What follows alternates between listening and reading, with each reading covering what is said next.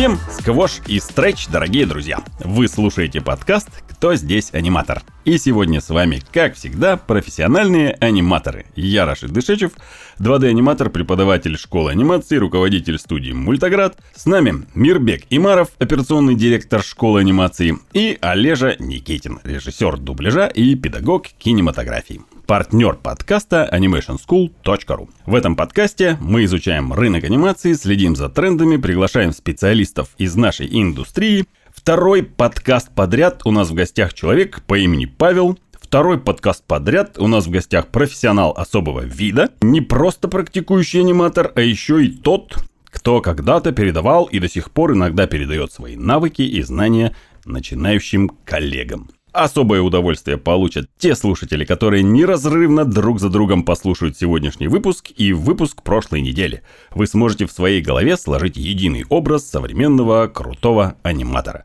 И чтобы у вас уже потекли слюнки, давайте наконец расскажем про нашего сегодняшнего гостя.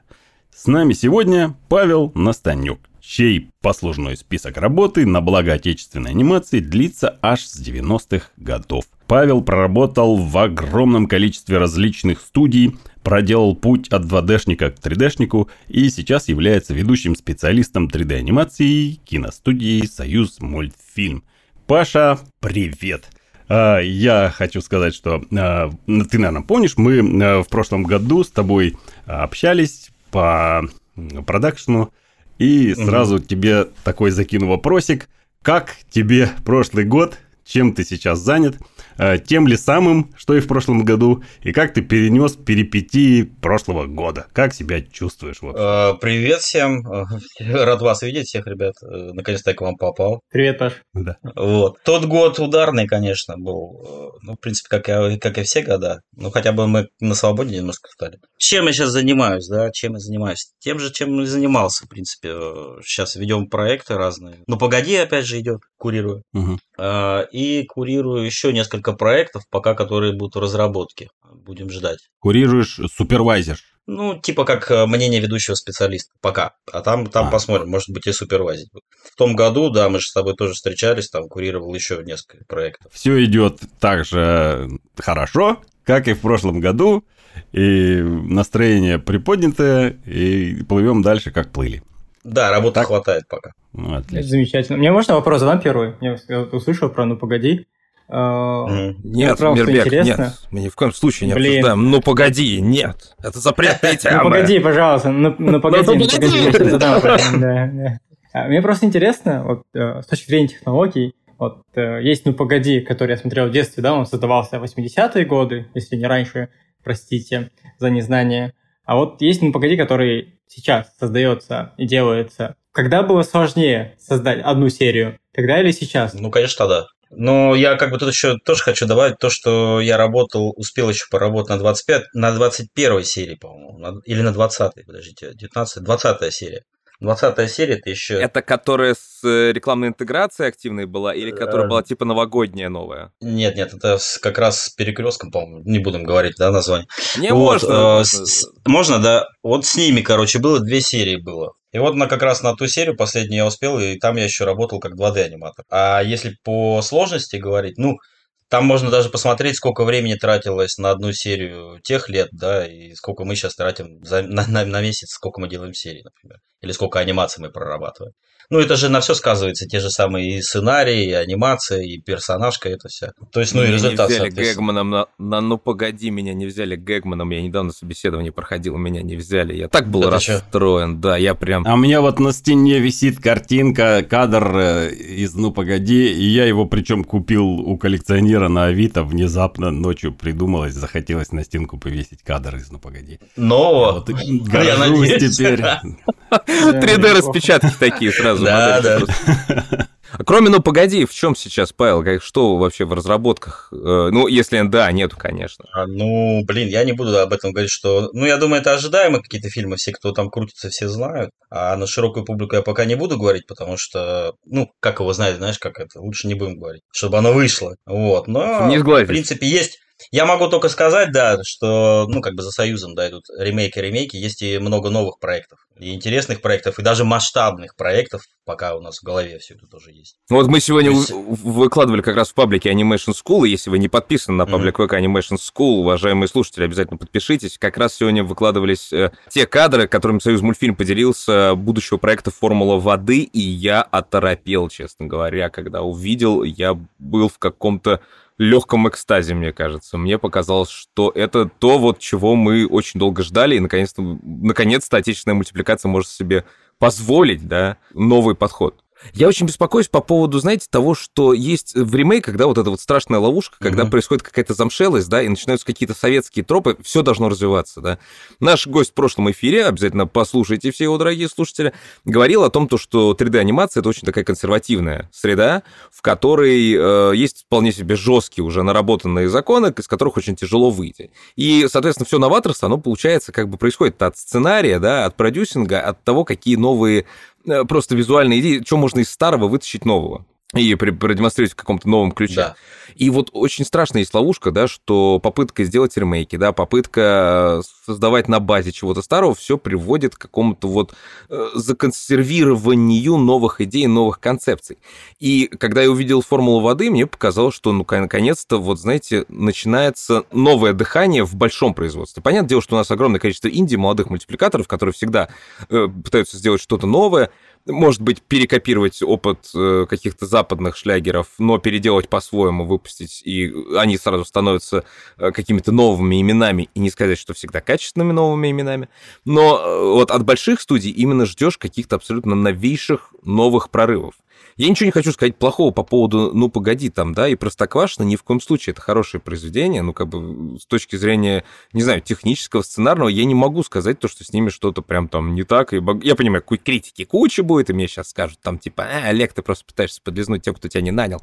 Хочется уже каких-то абсолютно новых решений, новых абсолютно шагов, новых каких-то, может быть, шлягеров, да, со стороны Союз мультфильма. То есть не «Ну, погоди», «Простоквашино», а уже вот абсолютно-абсолютно-абсолютно новая история. Я очень рад, что у нас короткометражек очень много у Союз мультфильма выходит новых, которые вообще фантастические, потрясные. Если вы их, друзья, не смотрели, у нас вообще рынок короткометражек почему-то очень плохо развит в публике. Хотя, ну, как бы, я не знаю, короткий метр — это вообще то, что традиция в России. Очень большая сложившаяся. Я не выдумываю из головы, что у нас действительно короткометражный мультфильм. Это то, что с начала появления вообще анимации в России и по сей день существует обильно и считается одним из наших вот фишек таких. А меня вот пока не ушла тема «Ну, погоди», да, сейчас мы ее проедем, и я вспомнил по пути э, интересный э, смешной, смешной сюжетик, как, как я увидел первый раз трейлер нового мультика. Я живу на юге, и я в то время находился в горке город Сочи. Я сижу, смотрю э, во двор, собственно, из гостиницы, и смотрю кусочек нового «Ну, погоди», и так, подожди, подожди, что-то не понял, там локация одна и та же, и именно я в ней сижу, и я из окна вижу то, что нарисовано э, в «Ну, погоди», когда они бегают по горке городу, я так не понял, и это было очень смешно, э, я не поверил глазам, ну, со стороны, наверное, смотрелось вообще весело, да, когда смотришь в окно, вот тебе новый мультик, и та локация, где я находился, там как раз все нарисовано, то есть, «Ну, погоди», меня зацепило прям э, реальностью настоящей. Я там находился фактически, вот, то есть э, старый этот э, как бы сериал, да, и... У тебя эффект э, допол... да, дополненной реальности. При, при, присутствие, да, я ощутил. Павел, ждать ли нам реально от союз мультфильма чего-то вот абсолютно нового какого-то дыхания, нового мира какого-то? Не что-то советское переработанное, да, а тотально вообще в мире такого никогда не было. Ждать ли нам такого? Нет, ну, конечно, ждать, потому что, ну, ремейки у нас как бы сейчас идут, они как бы само собой разумеющиеся, да, потому что, ну, грех не пользоваться персонажами, которые уже и раскручены, и известны, и все, всеми любимыми, да. А, ну, так же, как Союз мультфильм сейчас много очень экспериментирует э, в разных стилистиках, от кукольной, там, рисованной, 3D-шной, там, и во всех софтах там, да, которые сейчас у нас есть. Unreal, Unreal. Да, как новые да, сериалы да, на да. Unreal в, И в Unreal, реал-тайме. конечно, и Unreal тоже там, и постоянно мы собираемся, и обсуждаем. Ну, как бы мы двигаемся к этому, что будет очень много интересных проектов. И как бы для этих проектов, естественно, нужно будет очень много людей, специалистов.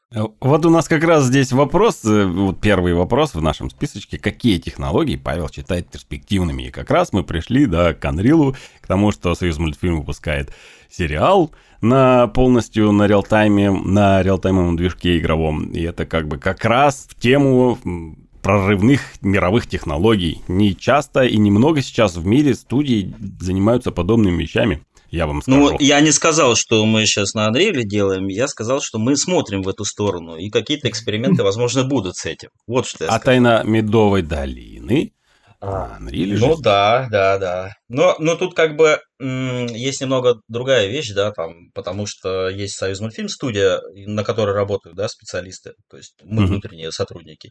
И есть как бы студии, которые Союз мультфильм нанимает и их контролирует. Вот тут немножко есть градация этих, вот Мгм. этой вот работы. Я как бы отвечаю за каких-то специалистов, которые внутри студии. А, понятно, хорошо. Слушайте, а чисто Ну, теоретически, если, тоже. если мультик сделан на Unreal, его же потом можно спокойно совершенно, соответственно, и в и- игровую форму перевести, да? То есть Unreal же это вообще обалденная штука для этого. Ну, почва. Или я неправильно понимаю, как работает Unreal? Ну, потому что ты сделал как бы все, у тебя все модельки, все блюпринты готовы на Unreal. И ты их просто переносишь из мультипликации потом в, не знаю, в MMORPG. Так можно Нет, делать? так модельки же, они же все в майке делаются, а потом переносятся в Unreal. Я хотя небольшой специалист Unreal, это вам нужен реально специалист по этому делу, чтобы он вам рассказал. Unreal это как бы э, визуализация, да. В моем понятии это конструктор, который какие-то облегчает какие-то задачи. Финальная часть сборки, Да. визуализация, да, там происходит. Павел затронул как раз тему, то, что начинал-то он в «Ну, погоди», например, пришел и успел поработать как 2D-аниматор, а сейчас как э, ведущий специалист по 3D в Союз мультфильме уже «Ну, погоди» говорит, что как там нельзя делать, и говорит «Ну, погодите-ка, не надо вот так делать, надо делать по-другому». Вход в анимацию, ну, судя по биографии, был достаточно таким плавным, да, Ну, просто у нас уже огромное количество, по-моему, гостей было, у нас огромное количество людей обучается в школе Animation School, да и вообще можно встретить много самородков, которые резко в своей жизни решили стать аниматорами и резко стали аниматорами. Ну, по крайней мере, вот у меня пруд пруди таких знакомых. А я, судя, смотрю по биографии, понимаю, что вот сразу четко пошел на курсы, обозначил себе цели, развивался, качался, стал классным специалистом. А чем ты успел заняться в жизни до анимации? Или параллельно. До анимации. Ну, как бы, получается, с детства я все время рисовал, и рисовал, получается, все время мультфильмы какие-то. Потом и пошел сразу учиться, то есть как школу нашли в Москве, да, и пошел сразу туда развиваться. Вопрос в другом в том, что был интересный момент, в 90-х годах с работой было туго, и от, отучиться-то мало было аниматором. Нужно было еще работу найти. А с работой было туго, и приходилось... Я даже чуть не бросил даже анимацию. Приходилось работать там и в охране, и грузчиком, и тому подобное. Должностями. Вот, и потом какие-то опять воли случая, я опять вернулся в анимацию и уже начал работать. Это как раз была сериальная уже анимация, когда мы работали на Францию, то есть с киевской студией Борис Фен мы работали, а Борис Фен сотрудничал с французской студией, а французская студия сотрудничала там с английскими и так далее, там, ну, другими этими. И вот там вот на этих сериалах-то как раз и пошло развитие, всё самое такое, блин, крупное. Даже с выездом я уезжал даже в Киев и там работал сколько-то месяцев на А в проекте. рекламе попробовал работать? Ну, конечно, реклама, это само собой. Я помню даже, не буду говорить фамилии, там, рекламу пельменей делали на известной студии. Это опять 90-е годы. Я помню рекламу пельменей, мы сейчас не будем их озвучивать. Игры, компьютерные игры, опять же, тоже, да, все приходилось. И фазовку делал даже. Когда не было работы, и фазовку делал, когда молодые годы. И, кстати, фазовку тогда рисованная тоже была очень хорошая школа была, потому что ты фазовал за профессионалами тех времен, да, там, мастерами, действительно. Ты сидел фазовал и как, как раз и учился сам еще на этой анимации. Тебя как бы не давали сразу тебе э, в это хорошие сцены. А была история интересная, когда я пришел в Аргус, мне дали, типа, молодой специалист, но все же неохотно брали молодых специалистов, потому что с ними проблем много. Мне дали сцену, по-моему, из кота в сапогах. Э, Там взлетали три, три журавля или лебеди, три лебедя взлетали. У них привязана корзина была, и в этой корзине сидел кот и этот главный персонаж, принц. Вот. И эту сцену никто не хотел брать, потому что она метражная, по панораме была и так далее. Они говорят, на, сделаешь, говорит, возьмем тебя. Я взял и сделал. Меня взяли, но проект закончился. Ну, то есть э, э, раньше вход э, в индустрию был проще или сложнее, на твой взгляд? Сложнее. Сложнее. Мне есть кажется, было сложнее, потому что было, да, и метров было, и работы меньше было, и студий меньше было. Ну, как бы и проекты, они долго шли, как, ну, не так быстро, как сейчас сериал, например, который позволяет там, в месяц 4 серии, например, там, или больше даже, да, люди делают.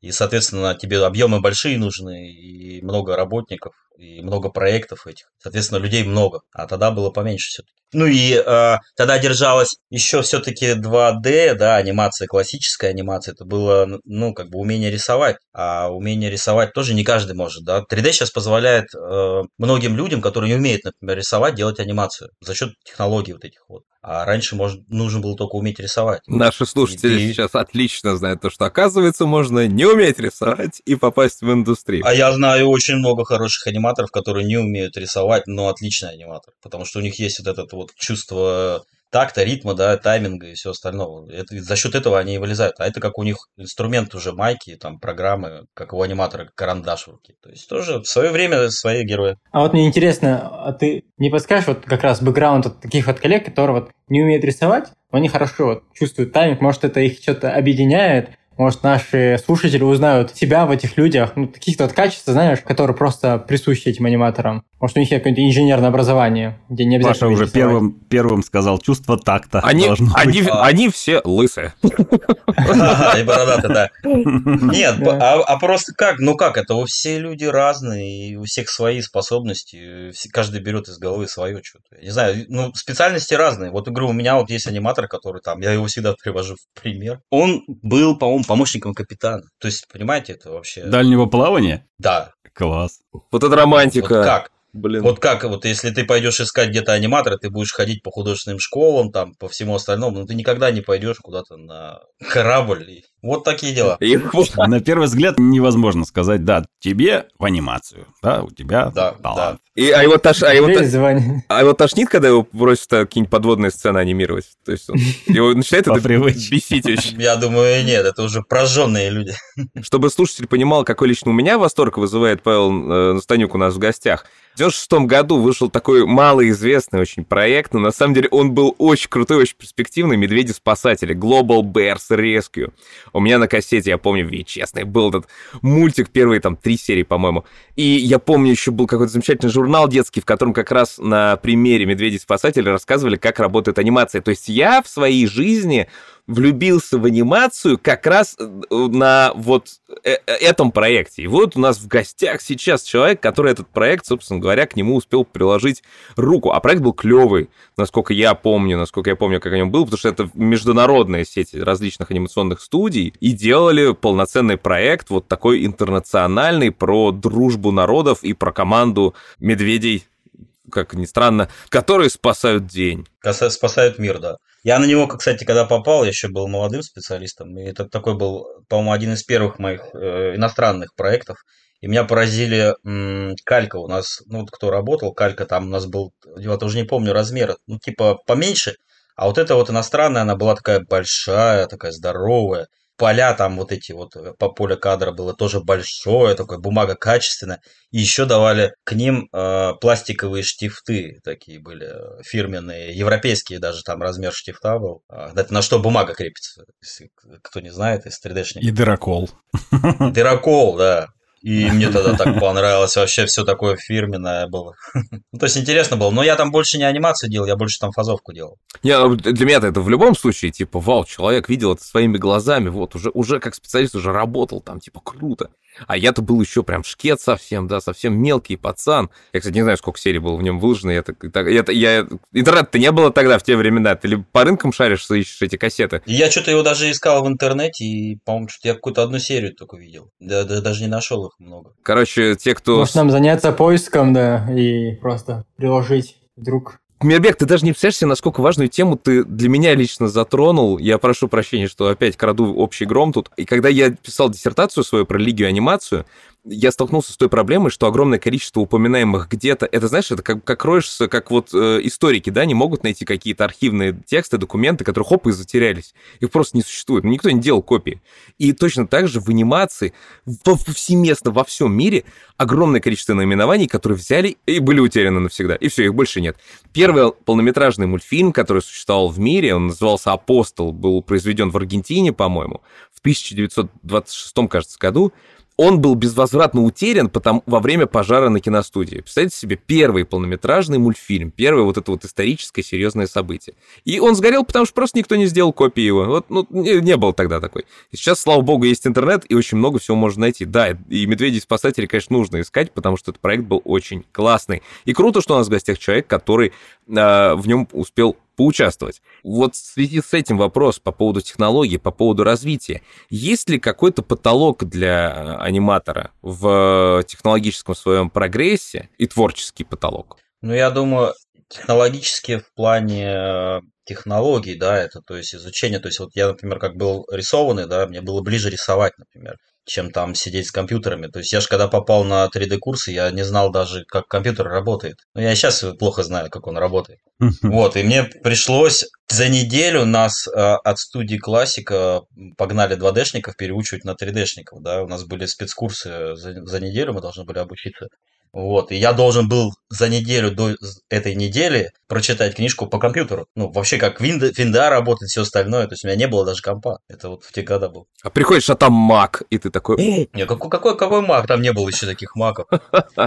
То есть нам дали, вот это вот, когда открыл я майку первую, да, там, начали мы что-то там двигать, шевелить. Единственное, что мне хотелось, э, это вот когда белка вышла, первая белка, ролик короткий был, и мне прям белка зашла. А вообще сначала, когда 3D ты увидел, я купил какую-то видеокассету, а там был, по-моему, этот, не Муравей Анс, а вот Сталлоне еще играл, как он назывался? Или Анс? Анс, Анс. Анс, да? Сталлоне играл в Муравей Z, Муравей Z, да. Вот, вот, вот. Вот это вот я когда увидел на замыленной копии вот это на видеокассете, я не мог понять, что это такое, кукольный или что это, как это сделано. Ну, тогда еще не было такого. Это, и потом, когда я узнал, что это 3D, и прям, ну, захотелось подвигать. Ну, так, это, конечно, в моем понимании это было типа не рисованный уже, а эксперимент, как кукольная анимация, шевелить такой вот кукляш. Только единственное, что мне мешал этот экран. Ну, не руками ты это шевелишь, а вот через экран. Это мои, мои муки были вот эти все граф-эдиторы, трах-эдиторы и тому подобное. Но ничего, прошли, прошли. Вот, а в плане глобальном, конечно, если развитие, да, ну, ты начинаешь как аниматор, например, работать, потом набираешь опыта, ты начинаешь им делиться как-то, да, и ну, занимаешь какие-то, может быть, должности уже, на... и ты востребован уже не как аниматор, да, а тебя ставят уже выше, чтобы ты мог дать какие-то дельные советы, например. Я считаю это правильно. И в плане развития вы уже потом постепенно начинаете отходить от анимации. Ну, потому что и до нее и руки уже не доходят, и как бы и от вас требуется совсем другое. Да и вы уже как бы устаете, и уже не догоняете молодых, потому что молодые приходят, они все равно будут лучше, они все равно будут быстрее, у них все равно зубы острее, и когти, как говорится, это цеплячие. Поэтому надо иногда немножко двигаться и подсказывать молодым, куда идти, на мой взгляд. То есть арт-директорство такое, да, анимационное? Ну да, ну, ну всех наших дедушек, да, посмотреть, они тоже уходят потом в преподавательство, начинают учить и тому подобное. То есть тяжело все время держать темп. Вот ты сказал хороший момент был про помогать, да, начинающему аниматору. Вот какие советы можешь дать вот текущим, вот начинающим аниматорам? Я бы хотел вот про это немножко поговорить, ему тоже время. А, ну, во-первых, э, наблюдательности больше, да, то есть смотреть э, на улицу. Насмотренность или, э, в смысле, профессиональная насмотренность или просто смотреть на людей? Просто нарабатывать наблюдательность. То есть, например, наблюдательность заключается в чем? Вот идет человек, подскользнулся, упал, но у тебя должно в голове проигрываться, как он подскользнулся и как он упал. Ну, то есть, как бы ты считываешь эту информацию и запоминаешь ее. И вот так вот на всем ты должен считывать и запоминать, считывать. Захлесты видеть, как перенос да. массы Это с, ж... с ноги на ногу, да, происходит. На, нас же раньше учили как? Потому что референсов не было же, не было такого, что компьютер открыл, посмотрел, как человек шел и упал. То есть ты это все впитывал с окружающего мира, со своей наблюдательностью, то, что ты видел, или ты видел в анимации где-то, да, и ты это запоминал. То есть мы все на подкорку откладывали, так же, как и тайминг, например. То есть, если мы раньше рисовали, делали компоновки, записывали хронометраж, какой там должен быть, и отдавали в съемку, и там через неделю у тебя приходил материал отснятый, и ты смотрел, попал ты или не попал. Сейчас у тебя моментально ты на таймлине видишь сразу свой результат. Это немножко упрощает, но это немножко и расслабляет. И поэтому как бы вот эта вот наблюдательность, она обязательно нужна. То есть запоминание вот этих всех рефов у себя в голове. Ну и плюс там, конечно же, нужно это стараться хоть как-то рисовать немножко, потому что все эти, опять же, позы силуэты и так далее, чтобы это было лучше понимание. Итак, во-первых, наблюдательность, во-вторых, учитесь рисовать хоть чуть-чуть. Да, ну и фильмов, конечно, смотреть побольше. Но фильм, если ты смотришь очень много фильмов, они убивают твое, твое именно творчество. Потому что если ты меньше смотришь фильмов, у тебя остается что-то свое. Потому что если сейчас ты очень много насматриваешься вот этой анимации, ты начинаешь копировать это все ты, ты попадаешь под эти шаблоны. Помимо шаблонов у нас еще есть в интернете очень много критиков и так далее, которые начинают тебя подгонять под эти шаблоны. Но это уже, я развиваю тему, да, больше уже и глобальней. Но немножко аниматорам нужно держать все-таки свое я, то есть в своей работе чтобы у вас был стиль свой. Этот стиль вам может потом пригодиться в дальнейшем. Что вот важнее, это прям вот насущный такой вопрос, уметь копировать заданный стиль то есть работать шестеренкой в сплоченном коллективе, да, тебе дали uh-huh. задачу, и тебе нужно э, анимировать вот в этом стиле, да, на сериал ты пришел работать. Или, а если, допустим, аниматор начинает от себя тяну гнать, ты, ты его будешь ругать или ты будешь э, э поддерживать его стиль в, именно в такой-то сцене, там, чтобы подчеркнуть? Ну, я так-то я мягкий человек. А, я просто... Поэтому сначала уволить, а потом забрать наработки. А, а потом объяснить, да, как что делать. Нет, ну смотрите, тут же не только от меня зависит. Есть проект, э, проект должен соответствовать каким-то там, да, критериям стилистики и так далее. То есть, чтобы все аниматоры должны подстраиваться под какой-то стиль. Естественно, ты аниматора подгоняешь под этот стиль.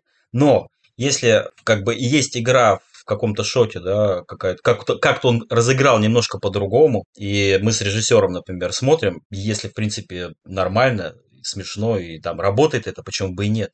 То есть ты даешь аниматору свободу. И аниматору интереснее даже будет работать с этим, потому что у него как бы он немножко может свое, свою идею вложить туда. Не надо там тоже жестко загонять в рамки. Но это опять же зависит все от режиссера, от проектов и так далее. То есть, например, если там вот мы работали на этом, пробовали работать на Мистер Бини, по-моему, там очень жестко все. Там лауты были такие жесткие, там шаг влево, шаг вправо, расстрел. Э, ну, неинтересно работать на таких проектах. Да, престижно, но... Если кто-то из слушателей не знает, то у Мистера Бина на протяжении длительного периода времени выходила 2D э, анимированный сериал, причем довольно большой, там, по-моему... Причем он, по-моему, вполне удачный такой был, потому что очень много, когда Эс Вентура выходил, э, помню, тоже сериал, и они как бы как пародия не дотягивали. Очень часто пародийные, э, пародийные вещи не дотягивают до оригинала. А Мистер Бин, насколько я помню, он здорово получился. Пять, пять сезонов, пять сезонов я успел посмотреть, что у мистера Бина мультипликации вышло аж целых пять сезонов. Я, помню, я понял свою роль в подкастах, я же архивариус,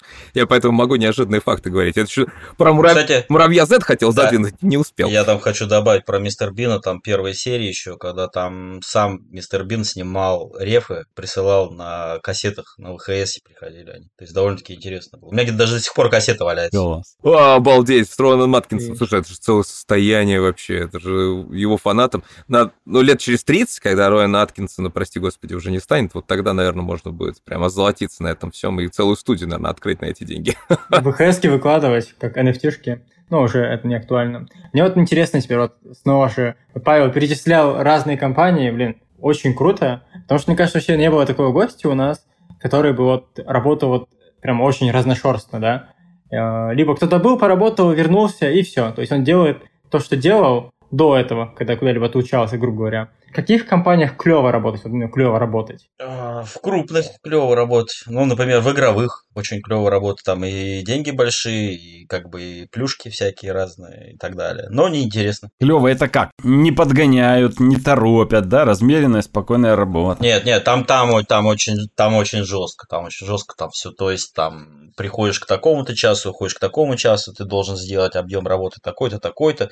Но у тебя пакет очень хороший там, привлекательный. То есть, ну, как вот я, например, работал в компании игровой, да, там вечерами у тебя свой бар там и пиво бесплатное. То есть, кого-то это устраивало, понимаете, работать ради этого. Ну и так все в таком плане. А есть как бы студии, где тебе дают больше свободы, но и плюшек таких нету. Ты как бы наслаждаешься только свободой и творчеством. И стоматолога дают? Да, да, да. Обалдеть, вот это да. Э, сразу, вот если вы встречаете на конференции большой аниматора с хорошей красивой улыбкой белоснежной, значит, он в игровой индустрии большой работает. Он не аниматор, получается, такой трушный, да. Он стоматолог. Насколько тяжело э, переключаться мозгом между э, задачами игровыми и задачами анимационными? Потому что, понятное дело, что, да, и тайминги э, движения персонажей, и вообще работа с персонажем, она же совершенно разная. Насколько быстро удается это переключение между задачами игровыми и анимационными? Или это уже вообще стерлось в индустрии сейчас? Я думаю, это индивидуально все, потому что у меня были такие моменты, когда я работал и на игры, и на кино одновременно, то есть фрилансил, да, где-то работал на студии так, а фрилансил, например, на игры. И было у меня, например, где я делал 2D-шку и тут же 3D-шку на работе. То есть это все индивидуально, как ты подстраиваешься под это. Но я хочу сказать то, что в основном как бы компьютер, э, игры, да, они, ну, они идут по, как сказать-то, на автомате уже, потому что там все-таки вот эти вот циклы, набор циклов, да, например, там, айдлов там и так далее. То есть ты все равно как бы уже, если ты их много делаешь, ты нарабатываешь это, ты уже знаешь шаг влево, шаг вправо, куда там, туда-сюда, и делать это быстрее все получается, чем когда тебе дают в анимации разыграть какую-то там актерская какую-нибудь игру там, да, ты начинаешь голову ломать или там сколько дублей там делать. То есть подольше время-то уходит. То есть в играх-то на самом деле, кстати, получается же, что консервативность как-то выше, да? Ну, то есть есть да. движения, к которым мы привыкли, и как-то их менять, пытаться сделать что-то такое новаторский подход к движениям персонажа уже не получится, да? Потому что есть какие-то клише, которые отработаны, и надо им следовать. А в, в анимации все-таки все еще свободы много, да? Ну, в, в играх есть, я не скажу там про все игры, да, но большинство игр, они все по клише сделаны. То есть э, тоже берется реф, и ты смотришь, и просто оттуда дерешь. То есть, ну, там есть, например, там Warcraft, например, ну и куча таких аналогов игр, ты просто берешь эту Warcraft, ты просто оттуда дерешь эти анимации. Ну, там чуть-чуть меняя, естественно, под свои нужды. А все-таки, когда у тебя, ну, для фильма, для фильма есть какие-то уникальные, да, сцены, где только вот такая вот сцена, больше я никаких не видел. Я должен ее сыграть. То есть немножко больше творчества, на мой взгляд. Дисней бы с тобой не согласился. Который перерисовывал много сценок, между прочим. Я, простите, я все еще продолжаю свой крестовый поход против Диснея. Нет, нет, а это, это тоже не исключает такую вещь, когда ты, если увидел, приходит тебе шот, где-то там что-то надо сыграть, и где-то это ты уже видел, что это где-то уже было, почему не содрать. Ну, только надо драть аккуратно, опять же, чтобы тебе мордой не ткнул. Вот такой совет начинающим аниматорам. Драть надо аккуратно, дорогие друзья. Ни в коем случае э, не палитесь, не палитесь, когда дерете. Ты говорил по поводу молодых, да, и обучения, ну, то есть то, что старички, да, которые не успевают технологически, начинают обучать молодых. И чувствуется ли сейчас в поколениях, потому что, ну, понятное дело, да, поколение Pepsi, поколение там Zero, поколение X, Z, там каких-то эти все поколения всяких разных, большого пальца, поколение снежинок, социологи разных поколений напридумывали. Чувствуется ли разрыв какой-то в так называемых софт-скиллах, то есть у кого как часто происходит выгорание, насколько молодые более рабоч- работоспособны, насколько старички более закаленные, там готовы тащить на себе всю индустрию. Чувствуется ли вот эта разница между молодняком, а, и чувствуется ли разница между молодыми специалистами 90-х годов и молодыми специалистами 20-х, получается, уже годов. Ну, старички, да, реально, они тащат. Э, но иногда они так тащат, что прям не туда тащат. Э, вот. А, а молодые, они все-таки более энергичные, они более приспосабливаемые. У них очень большая база знаний, да, вот уже, потому что сейчас очень много всяких и школ, и рефов, и вот этих вот онлайн-уроков и тому подобное. То есть они очень натасканные. Старички немножко поленивее, то есть они уже как бы закостенели идут своей тропой.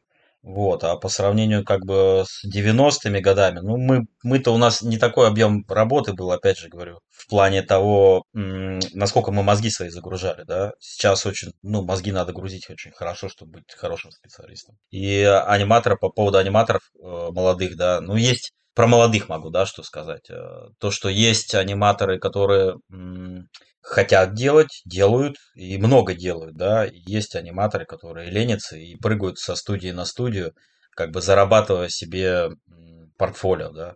То есть он за год может поменять несколько студий, много проектов, сделать себе шикарное портфолио, но когда ты его берешь на работу, начинаешь с ним работать, э, человек не может выдать больше трех цен. Так что такая тоже обратная сторона медали. Ну, поэтому, когда, как был уже один совет одна, одного из наших гостей, сначала пускай человек делает творческое задание при поступлении, а потом уже посмотрим, что у него там в портфолио. А это, это ведь актуально, да? Ведь когда на студию приходит, тестовое задание же решает все, наверное. Я не даю тест. Да? Серьезно? Да, я, я, я, наверное, единственный супервайзер, который не дает тест.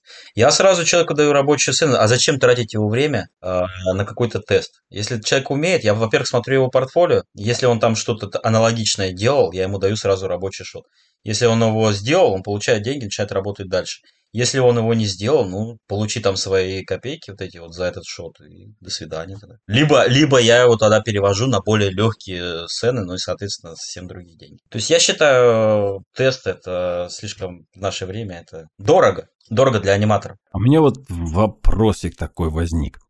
А, допустим, иллюстратор может развиваться всю жизнь, да, творческий, технолу, технику там про, прокачивать и так далее. А вот у аниматоров, как, на твой взгляд, если, допустим, человек э, подумал, что я уже все умею, и больше мне учиться не надо, может ли он на этом всю жизнь зарабатывать деньги?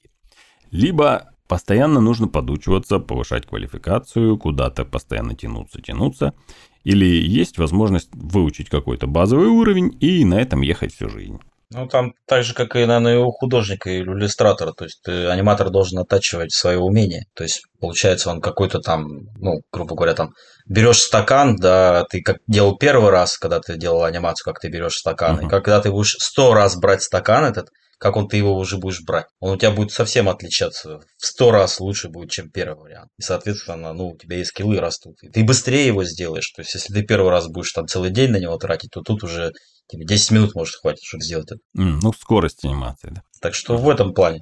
Да, и скорость, и качество, и сам подход. Ну, то есть у тебя красивее картинка получается, сама анимация. Я уж не говорю про технологические вещи, которые ты, да, ты должен как бы их отслеживать, потому что развивается все. Да, да это в прошлом нашем выпуске Павел нам рассказывал, да, про то, как развивается, как, как э, он относится к э, нейросетям, э, что они предоставляют, да, как ты оцениваешь текущую ситуацию в научно-техническом прогрессе в мире? Вот такой тебе вопрос. То есть ты очень давно в индустрии, да, ты э, наблюдаешь, как она развивается, как она э, преувеличилась, и, соответственно, сейчас все в один голос э, пишут, кричат, что нейросетка поглотит анимационную индустрию. Как ты считаешь, как ты оценишь эту ситуацию? На сегодня? Ну, с тех пор, как я работаю, все время появляется какая-то красная кнопка, которая оставит нас всех без работы. Ну, вот уже сколько лет прошло, и мы работаем дальше.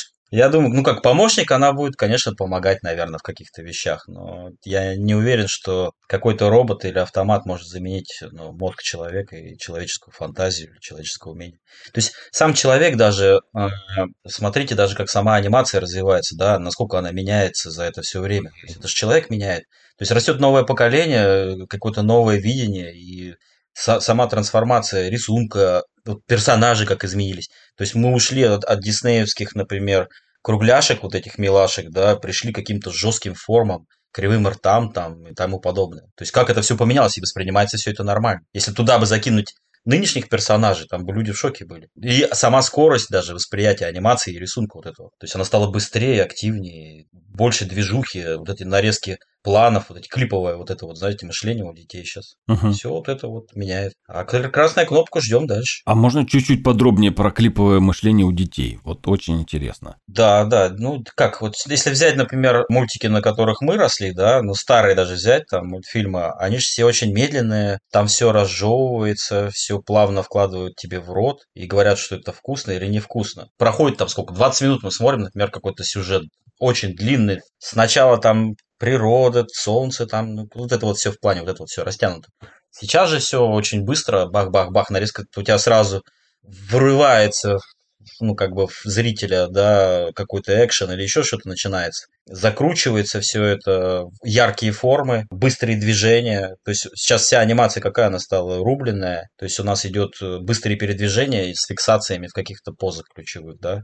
И вот это все движение, это держит вот этих детей сейчас, современных. Как только ты им, я даже на своих детях, да, проверял, как только ты им включаешь старые мультики, да, они хорошие, добрые, все остальное, они начинают угу. засыпать. Ну, ну, их это не держит, они не могут дольше, 20 минут они не усидят, не, не высмотрят. И сам мультфильм сейчас сократился, смотрите, сейчас до 7 минут стало, да, но вся тема, которая там 20 минут была, сейчас укладывается в 7 минут. И дети, они как бы, да, они как зомби смотрят эти быстрые двигающиеся картинки, и они успеют еще это понимать. Вот что самое удивительное. Но это Успеваю. уже развитие. Да. А это разве не следствие технологий, развития технологий? Вот, ну, интересно. То есть раньше наверняка это затягивали, потому что ну, технолог, технологично, наверное, было сложно так все быстро адаптировать и сделать так. Проходку чебурашки через весь кадр, длинные проходки, да, вот эти вот я, я, я думаю, просто восприятие мира было другое. То есть люди раньше жили немножко помедленнее. Э, не было вот этой вот суеты, быстроты, не было той информации, которая валится. У нас сейчас со смартфона, смотрите, сколько информации за день падает. У людей столько не было. Послушал телевизор, новости посмотрел, пошел там в шахматы играть во двор домино. Вот, э, ну, как бы, у тебя жизнь более размеренная и медленная, тебе не надо никуда да, Да, да. А сейчас ты должен, у тебя времени мало, ты должен за 7 минут уложить эту информацию в голову человека. Где-то я читал, что ребенок сейчас в два с половиной года э, владеет информацией, которая вливалась в мозг э, средневекового рыцаря за всю жизнь. Ну, наверное, так, да. У меня дочке три года, вот, у нее столько информации уже, что я в ее годы, наверное, я не знаю, что я делал по сравнению с ней человечество за, весь 19 век делало меньше фотографий, чем все человечество делает сегодня за один час. Так что не мудрено. Ну, если учесть, что тогда фотографий не было еще толком. А картины, да, там писались на заказ, например. Сейчас нейросеть. Оп, картина готова. Ну, даже, ну, даже смотрите, даже по строительству, да, там тоже берем э, дома какие, да, были. Красивые дома с вензелями, со статуями, со всякими этими там. И какие сейчас? Бах-бах, быстро эти рельсы шпалы и обшивкой сделали, и все. Да, а. Стеклобетон. Ну, Посмотрите да. ранние выпуски Звездных войн, да, когда показывают вот эти пролеты кораблей с сотнями окошечек и лампочек светящихся, они были по 10 секунд, 10-15 секунд, зритель смаковали, смотрел, смаковали.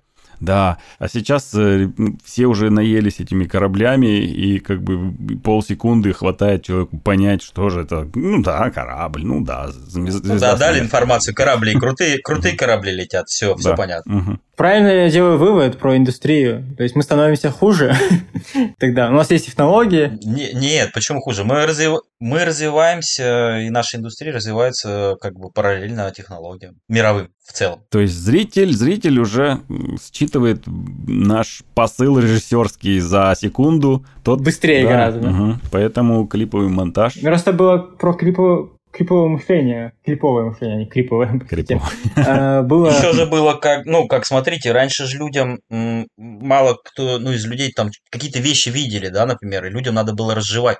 То есть зрителя нужно было подготовить в кадре, что сейчас что-то будет, например, да. И вот эта подготовка порой, она очень долго шла по хронометражу. Сейчас, например, э, все смотрели очень много уже фильмов, и все уже, в принципе, догадываются, что будет в следующем кадре.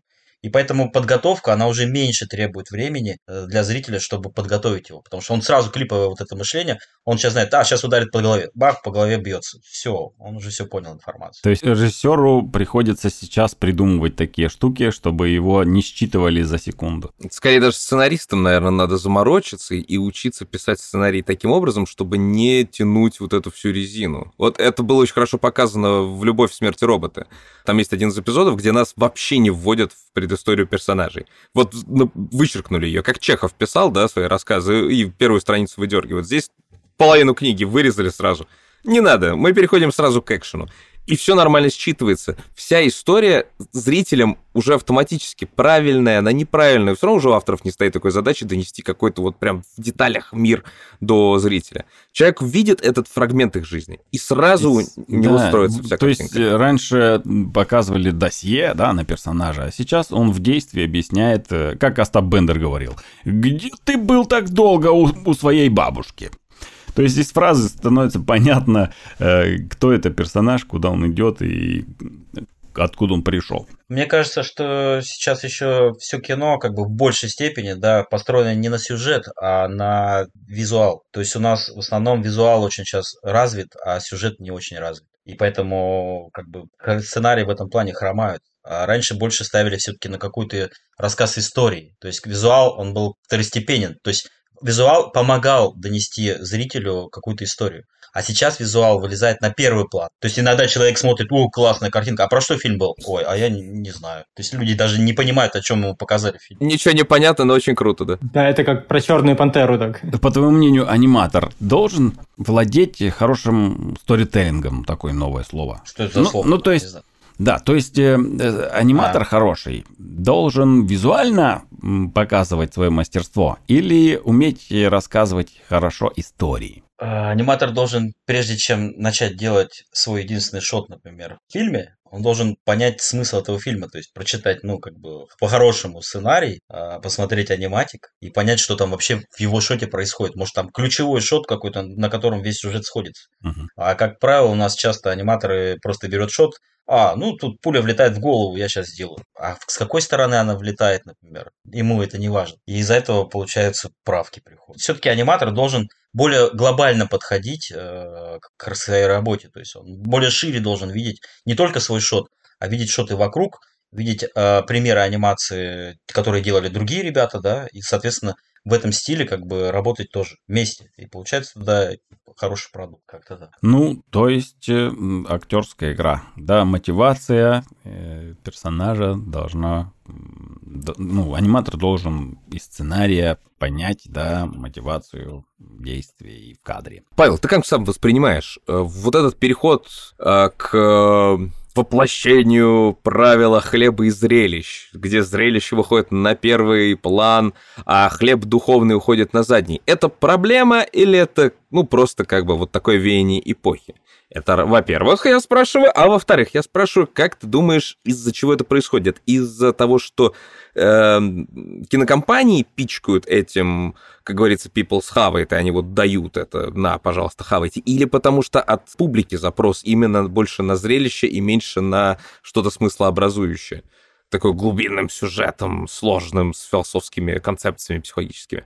Ну, в принципе, да, мне кажется, и то, и то. То есть компании хотят деньги, хотят э, проторенными путями идти, да, и поэтому делают вот эти вот продукты, много сериалов, которые как бы работают в одном клише, которые уже проверенные по всему миру, и которые в прокат пойдут, опять же, как проверенные. То есть никто не будет брать там какие-то неизвестные вещи. То есть, ну, смотрите, рынок там, например, Индии, да, и Китая может отличаться своим колоритом и национальностью, где на другом конце планеты не поймут, например, там, да, или в мусульманских странах, например, там тоже какие-то есть свои ограничения. И поэтому все стараются как бы создать продукт, который будет универсальный на всей планете. А, соответственно, кто у нас продукт такой сделали? То есть американские компании в основном. Они первые, да, прошли это, сделали и пустили по всему миру. Соответственно, все остальные страны начинают повторять это, чтобы также все успешно продать. Но это как бы коммерческая да, сторона. Любая компания как бы старается на коммерческой стороне заработать какие-то деньги, чтобы существовать. Но любая компания, мне кажется, должна делать какие-то параллельные фильмы, которые должны работать уже на другую идею, то есть воспитательная, там какие-то развитие каких-то новых технологий, да, там в каких-то других жанрах и тому подобное. Ну, то есть, когда это узкосегментарное, то здесь больше становится смысла. Когда это ширпотреб, то тогда это зрелище. Ты же в Колизей приходишь не чему-то научиться, да? Ты же хочешь посмотреть бои гладиаторов, что тебе сейчас будут тут мораль читать какую-то? Ну, это да, но с другой стороны, ты из Колизея можешь выйти и задуматься вообще о глобальном. То есть для чего это мы живем и тому подобное. Кем был этот раб? Да, да, да. Мы затрагивали во время приветствия то, что Павел у нас э, посвящал себя преподавательской карьере. И э, очень частый такой случай, когда человек освоил что-то или нашел, может быть, какую-то свой потолочек, или, может быть, споткнулся, может быть, какая-то депрессия была, и он, или у него призвание быть педагогом, что тоже вариант, а, и он становится преподавателем.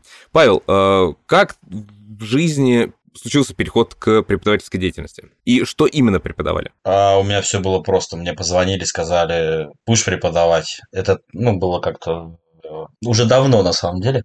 Вот, и я сказал, ну, давайте попробуем. Преподавал я базовые, базовые основы ребятам тогда. Но это было до первого кризиса, по-моему. После первого кризиса вся школа накрыта. Ну, но опыт был, да, преподавания, были курсы там и так далее. То есть можно было и дальше. Но мне как-то это не очень стало интересно. То есть, э, кто же сказал, что э, я не настолько стар, чтобы преподавать. Вот я вот как бы себе это в голову отложил немножко. Я отложил это еще на потом, такие вещи. Вот, а сейчас мне как бы интересно пока работать. Но к преподавательской деятельности теоретически вернуться можно было бы, да? Да, я, может быть, и вернусь к ней, конечно же, но потом, потом. Потому что, ну, я считаю, что сейчас очень много требуется сотрудников, и я знаю ребят очень много знакомых у меня, которые преподают, но они отличные работники, они хорошие сотрудники, они хорошие аниматоры. И мне просто жалко, что они тоже все-таки пошли и убились чисто в преподавании, когда они могли бы приносить пользу еще делая фильмы. А, рановато, мне кажется, рановато, ребят. Ну вот мне кажется, что это, наверное, какой-то склад ума все-таки, когда человек не любит вот это вот все интенсивное производство, а любит э, как моряк, который не хочет ходить уже в море там и сети закидывать, а который в навигационной школы потравит байки какие-то морского волка, и подготовить салаг для того, чтобы они отправлялись в путешествие. Морская тема такая. Ну, наверное, да. Мне, мне пока интересно в море готовить специалистов. Но ты же все равно наставничеством на занимаешься на своем месте. То есть, когда к тебе приходят новые работники... Не, конечно, у меня, да, у меня есть же и ребята молодые, и все остальное, ну, там, как бы, нормально все двигаемся, подсказываю и так далее. Ну, да, даже аниматоры, я думаю, с кем я работаю, я думаю, я им тоже как бы много чего подсказываю, надеюсь у тебя в последние там лет, вот пять своей карьеры, да, возьмем уже такой совсем, даже, даже за года три, а у тебя появлялись для тебя наставники какие-то в студиях? Сами аниматоры, а аниматоры сами. Я учусь у них тоже многому чему. То есть и сам подход, и сама стилистика, и некоторые иногда даже удивляют в анимации, как бы я сам бы даже такого не знал. Ну, то есть мы как бы должен человек у человека учиться, да, то есть мы все вместе работаем, и все учимся. То есть я могу учиться, например, у режиссера, у продюсера, там, да у кого угодно. То есть главное быть более открытым да, для людей, для общения. Можно всему учиться. Вся наша жизнь это в принципе школа. То есть мы живем до старости, до самой смерти, и мы постоянно учимся чему-то. То есть, чтобы кирпич не упал на голову и так далее. Мы постоянно в этом находимся, в процессе. А, вопрос от наших э, замечательных вот как раз юных джуниоров. Как аниматор понимает, за какую цену продавать свои услуги, когда он идет в студию? Как понять ценообразование на рынке? Надо сначала показать себя, э, пускай даже немножко за низкую плату, да, например, но показать себя. А когда ты уже покажешь, тогда уже можно что-то уже и требовать или искать по своему таланту. Там сразу все само нарисуется. Ну, если коротко, да, не гонитесь за рублем, а гонитесь за работой. То есть покажите себя, возьмите себе интересную работу. То есть я вот шел, например, работать не ради денег вначале, да, не ради денег, а ради того, чтобы мне это было интересно. Мне нравилась профессия. То есть, когда у тебя профессия нравится, ты делаешь любимое дело, и за это еще потом деньги получаешь, это вообще шикарно. Вот, и поэтому тупо идти в анимацию. Я знаю людей, которые пошли в анимацию, потому что они узнали, сколько там получают, зарабатывают денег, да, например. И они идут туда в анимацию. Но я им сочувствую, на самом деле. Потому что это, ну, это труд, это нервы, это все-таки терпение должно быть, да. И вот ради денег идти, ну, блин, ребят, лучше еще какие-то есть профессии. Но ты же, ты, ты упоминал, вот только что упоминал недавно, что у тебя был кризис, когда ты чуть было не бросил анимацию. То есть в какой-то момент это перестало быть любимым делом. Был такой момент? А, да, он был момент. Но когда я бросил ее анимацию, почему? Потому что ее работы не было. То есть вообще не было работы. То есть я прихожу на студию, никаких фильмов, никаких заказов, ничего нету. Я приезжал, ничего нет. Ну, что мне делать? Пошел вагоны грузить. Потом через неделю опять приезжаю, например, там. Есть работа, нет работы. Потом приехал, мне говорят, а вот открылась студия, попробуй туда. Туда вот приехал, оп, есть работа, нормально, все пошло. И я, естественно, уже вагоны не пойду разгружать. Зачем мне это надо? То есть это всегда оставалось любимым делом? Это всегда оставалось тем делом, которым хочется заниматься? Да, да. Ну, я, наверное, да. И колебаний таких вот никогда не случалось, что типа, а может быть, я... Может, не хочу я быть аниматором, может, я хочу вот там недвижимость продавать на самом деле. Такого никогда не случалось? Скорее, это, может быть, Какие-то такие вещи, может, были, но они как бы параллельные были. То есть я занимался всегда анимацией, а параллельно я мог работать кем угодно. А свои проекты пытался делать? Да, пытался делать. И даже студии хотел свои открывать. Но все как-то не вышло. А потом как бы понял, что это все нафиг мне не надо. Это очень важный, мне кажется, момент, да, себя найти, кто ты в процессах. Организатор, исполнитель, креативщик, э, шоураннер. двигатель. Да, потому что, ну, все заточены под разное, и ты должен какой-то, до какого-то этапа ты доходишь, например, тебе кажется это реально, да, сделать. Но тут главное еще тоже подумать, а зачем тебе это нужно? И готов ли ты на какие-то лишения, там, да, бессонные ночи и кучу нервов, времени и так далее тратить вот на это вот. И есть как бы, ну, нужно иметь силу отступить от этого. Потом вот я посмотрел назад, и я ни о чем не пожалел, значит, я сделал правильный выбор. И так долгое время не было работы. Это в каком, периоде, о каком периоде говорим мы? Э, с какого... Это 90-е, конец 90-х был. В какой момент все начало меняться и благодаря чему? И когда начался, вот, ну, понятное дело, что это горками, да, происходило все по амплитуде возвращения анимации, новый расцвет – Э, возвращения э, анимационной империи русскоговорящей. А как это происходило в твоей памяти? Какие были важные моменты в истории анимации, которые вернули обратно российским специалистам работу? Ну вот, смотрите, там где-то в середине 90-х да, годов, там, 95-е, то есть там еще были проекты, которые запускались ну, грубо говоря, там в Советском Союзе, да. На вылете они шли, то есть на бюджет и на все остальное. Как только их доделали, э, деньги больше не выделялись, и все встало. То есть, которые проекты там ну, там пилот, может быть, вы, выживал, да, потому что он делал какие-то проекты на телевидении, актуальные для того времени. А сериалов не делали, короткометражки деньги не давали. Полных метров подавно никто не даст денег делать.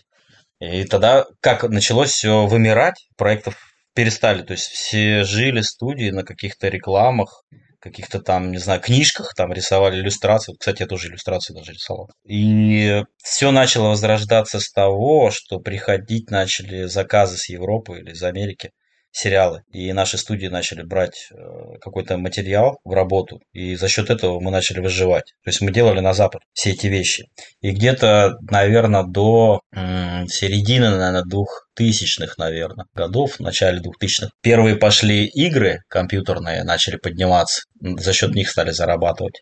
И потом студии начали делать какие-то свои проекты уже, запускать. И я помню, тогда радость была за, по прошествии всего этого времени, когда я делал сцену, и там липсинг был на русском языке. Я вот это отметил для себя, потому что для меня это было счастье. Я делаю сцену на русском языке, потому что до этого все время были на английском липсинг. Вот. И дальше уже пошло больше, то есть у нас начали свои сериалы запускаться, и полные метры пошли. И, и сейчас все это на подъем идет, идет, идет. Да, там, конечно, не такого уровня, не такого качества, как, как мы видим, да, западные но мы развиваемся, мы растем все равно по сравнению с прошлыми годами. То есть качество и картинка растет, и анимация растет, и ребята-специалисты совсем другие начали приходить. Более обученные. Я уж не говорю о том, что если кто-то там приезжает с большим опытом уже, да, это тоже полезно для нашей индустрии. Все студии делают, по сути, одно большое дело. Мы делаем кино, да, кино, которое российского будет качества, которое будет с каждым годом расти. Вот что хочется. То есть мы не должны топить друг друга, мы не должны смеяться над проектами друг друга, мы должны друг друга поддерживать. И в этом вся, вся наша, как бы, общая задача. Потому что это, ну, цель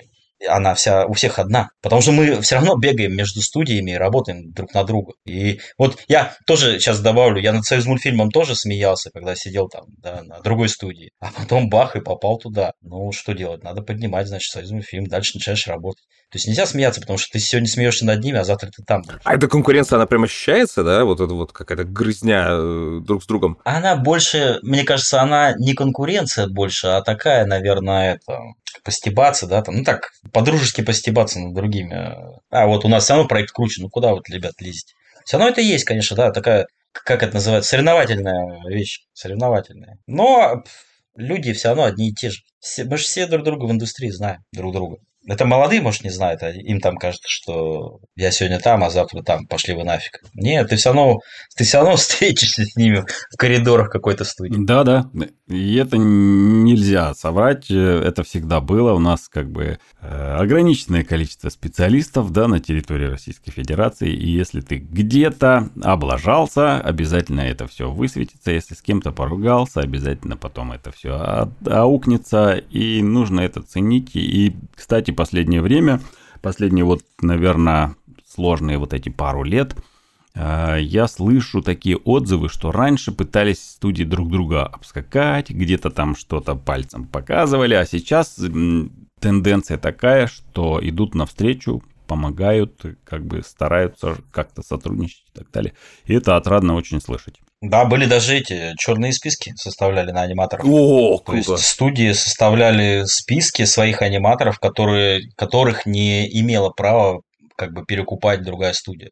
Было время тогда такое, когда ну, людям платили хорошие деньги, если они переходили на другие студии. Такая, такой хантинг был постоянно. Вот. э, Но мы от этого отошли, слава богу. Хотя, может быть, и вернемся обратно. А не может ли случиться, ну, потому что я вижу, да, что очень много курсов производят все больше специалистов, все больше появляется новых интересных проектов, которые плодят этих специалистов. И пока что, э, ну, все мы говорим о том, то, что есть, есть ощущение голода в хороших специалистах, подчеркну я это. Может ли произойти ситуация на рынке, когда специалистов бабах и окажется слишком много, и тогда придется что-то срочно придумывать с этим всем? Или работы никогда не станет много, э, никогда не станет мало? Но мне кажется, все равно работы когда-нибудь станет много, все равно. То есть э, на Западе по-моему, тоже такая же фигня была. То есть, э, когда у них э, ро- рос- росли, росли все время заказы, а у них росли эти количество проектов, но потом у них застопорилось все это. Но у нас пока далеко до этого, конечно. Вот Поэтому Фу-фу-фу. специалисты нам, конечно, нужны, да. И проектов пока количество растет, и студий тоже будет расти. А, а хороших специалистов тем более. Ну а дальше уже идет как бы закон джунглей. Кто сильнее, тот и остается. Так что развивайтесь, старайтесь. Давай мудрый совет для слушателя, для молодого слушателя. А вот у меня, кстати, такой вот ближе к финалу уже созрел как бы вопрос, и, и он этого тоже касается. К примеру, Антон Верещагин у нас был в э, под- прошлых подкастах, он делился своим опытом, я сейчас, сейчас намекну, каким. Вот э, Павел сказал, что да, бросил э, какие-то свои проекты, сложно было там продюсером быть, да, это все оказалось не твое, но поделись сейчас с нашими слушателями, как ты сохраняешь баланс между работой и отдыхом. Вот Антон, когда был у нас на подкасте, он сказал, а я сейчас в бассейн занырну. Несмотря на то, что рабочий день был. Вот просто так раз и все, говорит, я потом эффективнее поработаю. Вот, и Павел тоже на прошлом подкасте, да, сказал, что я работаю сейчас э, меньше, но эффективнее. Да? Как, как ты сохраняешь баланс между отдыхом и работой? Ты вообще отдыхаешь? Да. Я постоянно отдыхаю. Если ты работаешь на любимой работе, почему бы ты не отдыхаешь? Это и есть отдых, работая. То есть, ну, у меня как, смотрите, у меня же график работы не привязан прям жестко к часам. да. Я могу работать 7 дней в неделю, а могу работать там 5 дней в неделю, да. И- то есть, по мере поступления работы. А в остальное время, например, ну, я тоже занимаюсь спортом, например, мне нравятся э, те там виды, да, от зала, там, бассейн, велосипед, лыжи, я не знаю, что там, что там еще есть там. То есть это обязательно. То есть успеваешь, успеваешь и в спортзал, и бассейн, велосипед, и лыжи. Честно, прям успеваешь? Да, я успеваю, и спасибо моей работе, что она мне позволяет это делать. То есть, ну, я раньше там, если когда времени меньше, я, например, раньше встаю. Например, Я могу встать там в 5 утра, в 6 утра. Я перед работой успевал до 10 часов уже покататься на лыжах, например, и поехать на работу. Нифига. Или там на велосипеде. Ну, то есть это все от тебя что же зависит, смотря что ты хочешь делать. Если ты хочешь это делать, ты будешь это делать. Если ты не хочешь это делать, ты начнешь, э, ну, найдешь отмазку. Вот, а мне это интересно. Ну, и у меня еще как бы был м, толчок к этому, да, всему к занятию спорту, то, что у меня там с, позвоно- с позвоночником была проблема. Есть протрузия. Да, да, да, это же наш, наш бич Да. э, всех сидящих. Моя любимая! Да, да, да. И доктор сказал, либо ты ну, на операцию, либо ложишься, либо сам выживаешь. Ну вот я выжил. Поэтому всем движе. Без этого нельзя. Ну, нам. вот, вот где двигатель-то, в грыже, а, а не в свободном времени. Да. Да. Ну, любому человеку нужен всегда пинок какой-то, понимаете? У всех людей просто он разный. Смотря откуда он вылетит. Мгм. Ну, А без пинка чел- человек на диване только будет лежать и не работать. Главное, главное руку беречь, я так понимаю, что в любом случае аниматором, потому что вот то, что у вас э, есть такие две конечности, они находятся между головой и животом у всех у вас, и они заканчиваются такими отростками, их штук 10 обычно на итого. Вот эти штуки надо беречь, ребят, э, максимально осторожно. Я, кстати, не слышал пока... В интернете есть видео, где люди там ногами рисуют прекрасно. Все равно берегите, пожалуйста, себя. Э, Если они у вас есть, то, пожалуйста, учитесь ими пользоваться. А если вы горите анимацией, то научитесь пользоваться, научитесь анимировать как-то по-другому. Возможно, вы будете первым, кто будет анимировать при помощи своего собственного мозга и глаз. Почему бы и нет, кстати говоря. Это вполне современные технологии, надо прогрессировать.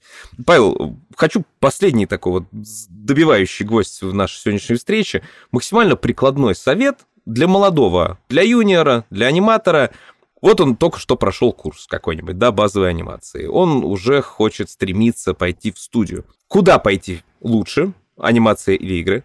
А как подобрать для себя студию, которую вот, ну, с которой ты не сдохнешь? Что нужно держать в голове, чтобы реально двигаться по карьерной лестнице, а не сгореть? И не заработать грыжу. Год работы. Ну, это невозможно. Это это уж Ну, это со временем, до этого еще далеко молодому специалисту. Не, ну в первую очередь что? Нужно сначала разослать э, везде свое портфолио, да, работы, которые ты сделал по всем студиям. По всем студиям можно разослать, а дальше уже слушать, э, кому надо, кому не надо. Это э, специалисты кому требуется, кому не требуется. Дальше работать дальше над своим портфолио, ну, работая когда на какой-то студии, да. А по поводу того, что в гейм-индустрии или в кино Тут уж кому как что нравится. То есть, если, ну, интересно человеку игры, есть просто люди, которые любят игры, и нравится им для игр делать, они просто там варятся, это ради бога.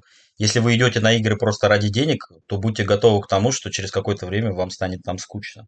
А если вы идете в кино и студию, как подобрать студию с не с жестким графиком, ну, вы сами смотрите, какой у вас там график, и сравнивайте разные студии, например, вы можете побеседовать с разными студиями, и подобрать под себя удобный график. И так же, как и проект. Интересно вам будет или не интересно. А так в основном работайте на портфолио, все от портфолио. Ну и связи, естественно. Что, что, что, так, что, а мне что? показалось, что это основной ключевой фактор связи. Ну, мы ведь в России живем, да? А, Сарафанное радио и, связи. Но связи, связи я имею в виду, это не то, что там позвонили там дяде Паше там и его взяли на студию. Нет, конечно. Просто связи помогают человек знакомый где-то там еще кто-то работает на какой-то студии, естественно.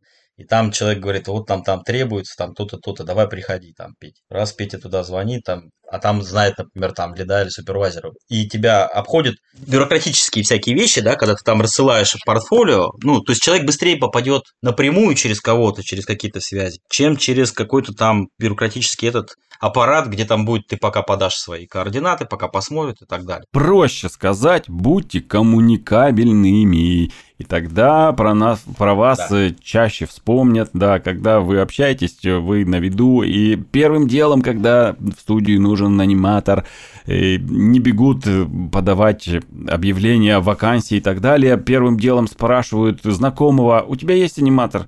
Или, к примеру, преподаватели, да, у тебя есть выпускники талантливые, поделись, пожалуйста, контактиком. Вот так происходит. То есть это, ну, это жизнь. Деды, вы такие, у вас так легко все? Слушайте, ну извините, пожалуйста, вы уже сколько в индустрии. Мы сейчас про Жунев говорим. Где искать связи? Где, Проще где, всего... где найти контакт? Как? А можно я скажу Давай. лайфхак?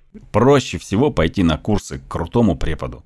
Это первая вас, ваша легкая, мощная связь со звездой и анимацией. Я, лю...